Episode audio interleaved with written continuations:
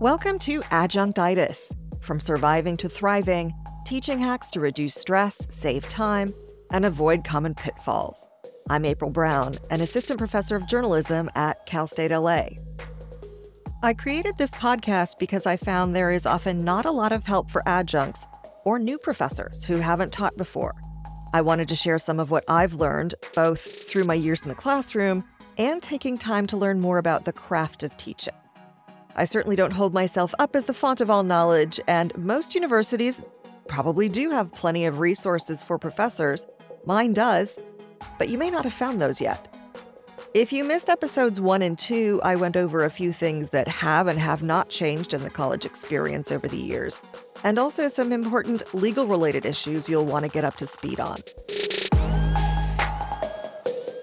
Welcome to episode three, the Relationship Edition. If you've been listening to those previous episodes, you'll know that I like to start with a story. There is a reason for that, a pedagogical reason, in fact, and I'll tell you more about that when we talk about your lessons. If the word pedagogical is new, you will probably hear it a lot. It means related to teaching, but it sounds so much more impressive, which is why many academics use it. On to the story. My first semester teaching, I became known as the very strict grader with standards that were way too high and I was adamant my grading standards were not going to become any easier. So one day I was talking with a colleague who had been teaching for a few years, and she said, Give it a year or two, your standards will come down. I refused to believe it, but she was right. But perhaps not for the reasons you think. In journalism, nuance and deadlines are very important, and I've been doing this work for decades. I expected my students to follow my directions and be very mindful of all of the details that I had taught them in the lesson when they turned in their assignments. But it took me a while to remember that while this was my routine, I had really forgotten what it was like to learn something new from the very beginning. For example, I played sports as a kid, was pretty good at tennis and softball, but I was so young when I learned both, I couldn't recall how long it took to repeatedly hit the ball over the net or successfully pick up a ground ball and throw it to first to become good. And yeah, I probably should have thought of that when I first started teaching, but I didn't really have any time to think about how to teach. I just started in the first place that made sense to me and went from there. At that point, once I realized that I needed to think about teaching differently, starting from the beginning, I wanted to build relationships with my students so that I could show them that I understood Preparing students to get out of their comfort zone and learn how to fail and try again is how we get good at something. We don't like to talk about the failing, but it's an important part of learning. This is much more realistic for professors now that we're no longer considered rarefied, removed, and so formal. But many students are still intimidated by us, and getting to know them on a personal level can break down barriers. But it is not easy, and of course, there are many ways to go about it. It often starts with just introducing ourselves to each other, everyone in the class, not to mention having them try new things. And of course, this takes time. And depending on your area of expertise, you may want to approach it a certain way. At the beginning of the semester, I've tried a couple of getting to know you things two truths and a lie, which they've all played before. Also, a little bit of sharing. Tell us why you're in the class, what you hope to learn, and maybe something unusual about yourself but I actually start one of my lower level classes with something that shows me being a bit vulnerable. Very early in the first class, I show them a video of me learning something new and something very hard and something that didn't happen all that long ago. I had taken up flying trapeze. I was at least twice as old as most of my circus classmates when I tried it for the first time, but slowly after four years of almost weekly practice, I could do some pretty cool things. And I showed them something that I was a bit embarrassed about, both being bad at something and not being terribly fit. The point was to show them a bit of vulnerability, as I said, but that I understand how hard it is to learn new things and to try something again and again, and something that I was afraid of. Didn't like heights. The flipping around, I was all for that. But it shows them and reminds me that it takes a long time to get good at something, and dedication and repetition are key. In journalism, we tell other people's stories, and to do that well, we have to gain their trust pretty quickly. We can't just start shoving knowledge into our students' brains, of course, but building rapport early and letting them get to know you a little bit as a person, and particularly as a lifelong learner, I think has helped a lot. Forgive me for another injection of lessons from journalism, but we hate to get things wrong. Fact checking is crucial for fostering trust in media, and I know there's a big debate about that, and I won't go into it here. The lack of trust in the media is a big problem. Another podcast, maybe. But I bring it up here because I want my students to let me know if I mess up.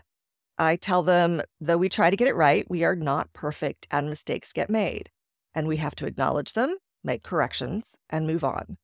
So I actually give my students bonus points if they find an error I've made in a lesson or somewhere else. I don't want them to be spreading misinformation or learning the wrong thing. One other way I try to build trust and relationships with students is with office hours, and professors have to have them. In my experience, students seldom come unless they are incentivized. I'm sure there's all sorts of reasons. Why should I? I'm busy, professors are unapproachable.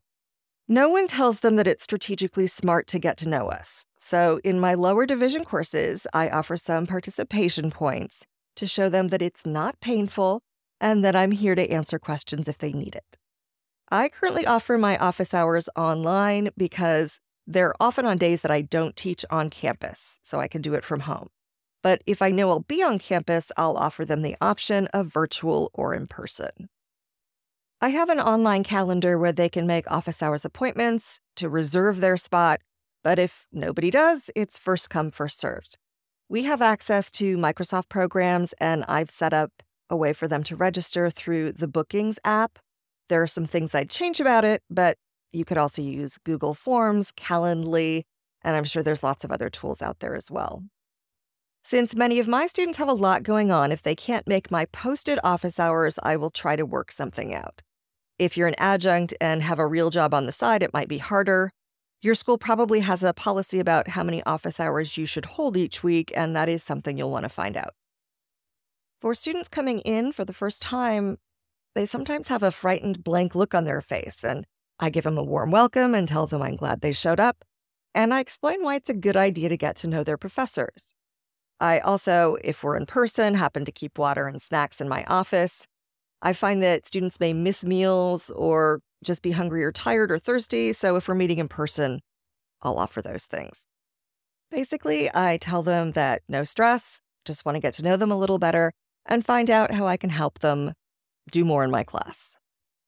If a student does come to you with an issue you can't solve quickly or something more serious, I would recommend documenting what happened in your meeting right away. Contemporaneous notes are great for courtrooms, and it can't hurt when it comes to dealing with difficult issues. You may also just want to keep an office hours notes list date, time, with whom you met, and some detail that you think might be helpful if they might be following up with you.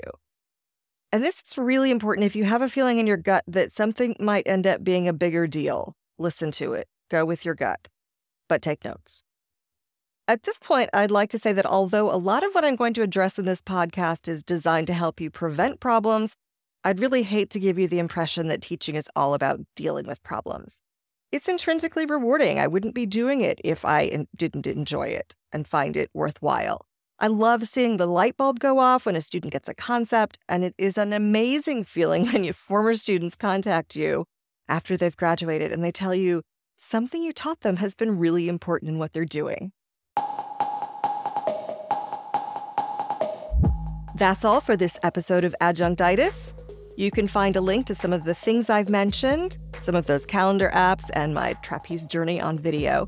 Go to our website under episode three, adjunctitis.com, A D J U N C T I T I S.com. If you have questions or issues you'd like me to address, please send them to questions at adjunctitis.com. Join our conversation on social. Right now, we're at Adjunctitis on Threads, TikTok, Instagram, and YouTube.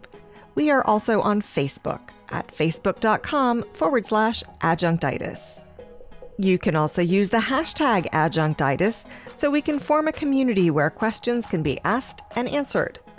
If you enjoyed our podcast, please consider leaving a review and a rating. Those can help other people find us too. Please spread the word and help those who ask you for help. It's good teaching karma. Adjunctitis is a Look at It This Way production. I'm April Brown. Thank you for listening. Class dismissed.